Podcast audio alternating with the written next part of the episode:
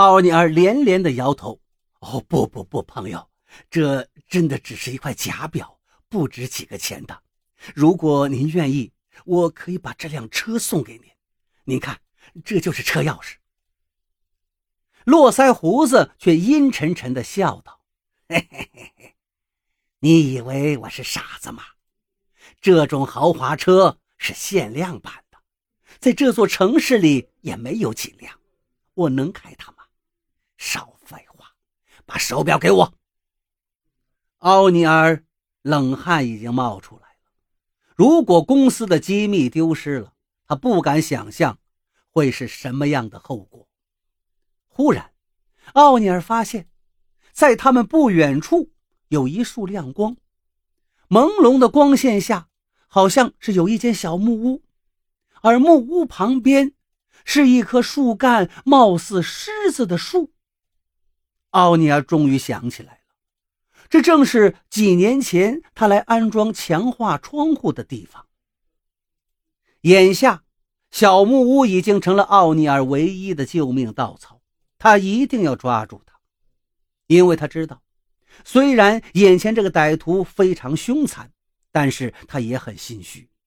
只要那个老头推开窗户，猛然的喊一嗓子，歹徒就有可能会吓破胆。可是，怎么才能让木屋里头那个老猎人知道自己遇到困难了呢？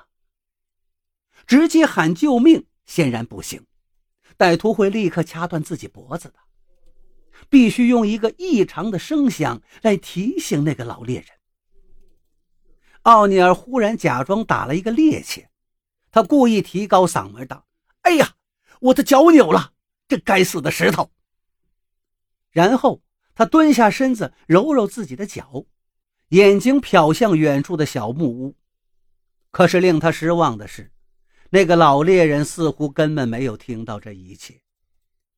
奥尼尔心想：是不是自己的声音还不够大，或者是那个老猎人有些耳背呢？络腮胡子却冷笑道：“快点把表摘下来，我可不管你的脚疼不疼，惹烦了我。”我一刀子下去，保证比你扭到的脚更疼，利索点儿。奥尼尔很快又想到了一个办法，他偷偷的开启了轿车的警报器，然后不小心碰了车子一下，顿时寂静的夜空响起了刺耳的警报声。络腮胡子显然被他这个举动激怒了，怎么回事？奥尼尔赶紧道歉道：“哦，抱歉，抱歉，可能是车子的报警系统坏了吧。”络腮胡子叫嚷着，让奥尼尔立刻关掉它。奥尼尔磨磨蹭蹭，故意的拖延时间。他在等那一扇窗户打开，可令他绝望的是，老猎人的窗子仍然是纹丝未动。络腮胡子明显等不及了，他扑上来。抓奥尼尔的手，想强行把手表扯下来。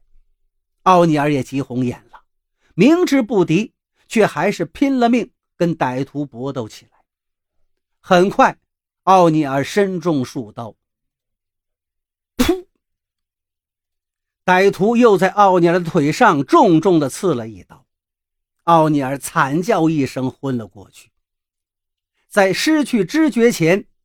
他终于艰难地拨通了报警电话。这次搏斗也不过是两三分钟，时间很短，但是奥尼尔却觉得无比的漫长，因为他一直在等待老猎人那扇窗户打开。奥尼尔最终失去了一条腿，他也因此失去了公司总经理的职位。出院后，奥尼尔有一天听到了一个消息。说是曾经拦路抢劫的络腮胡子被警方抓获了。要不是坐在轮椅上，奥尼尔早就跳起来了。真是恶有恶报啊！这是那个家伙应得的下场。奥尼尔决定去警局看一下这个毁掉自己幸福人生的人。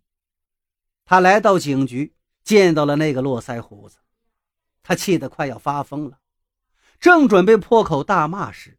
从外面又进来一台轮椅，而上面坐着的竟是那位老猎人。奥尼尔的眼珠子都要瞪出来了，这究竟是怎么回事啊？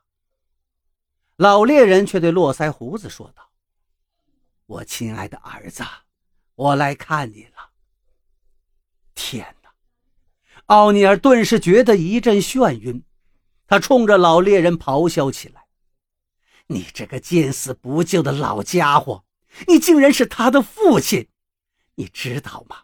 如果那天你把窗户打开，我也许就不会失去我的腿，不会失去我的职位。你们，你们毁了我的一生！”老猎人却冷冷地看了看奥尼尔，那眼光让人不敢正视。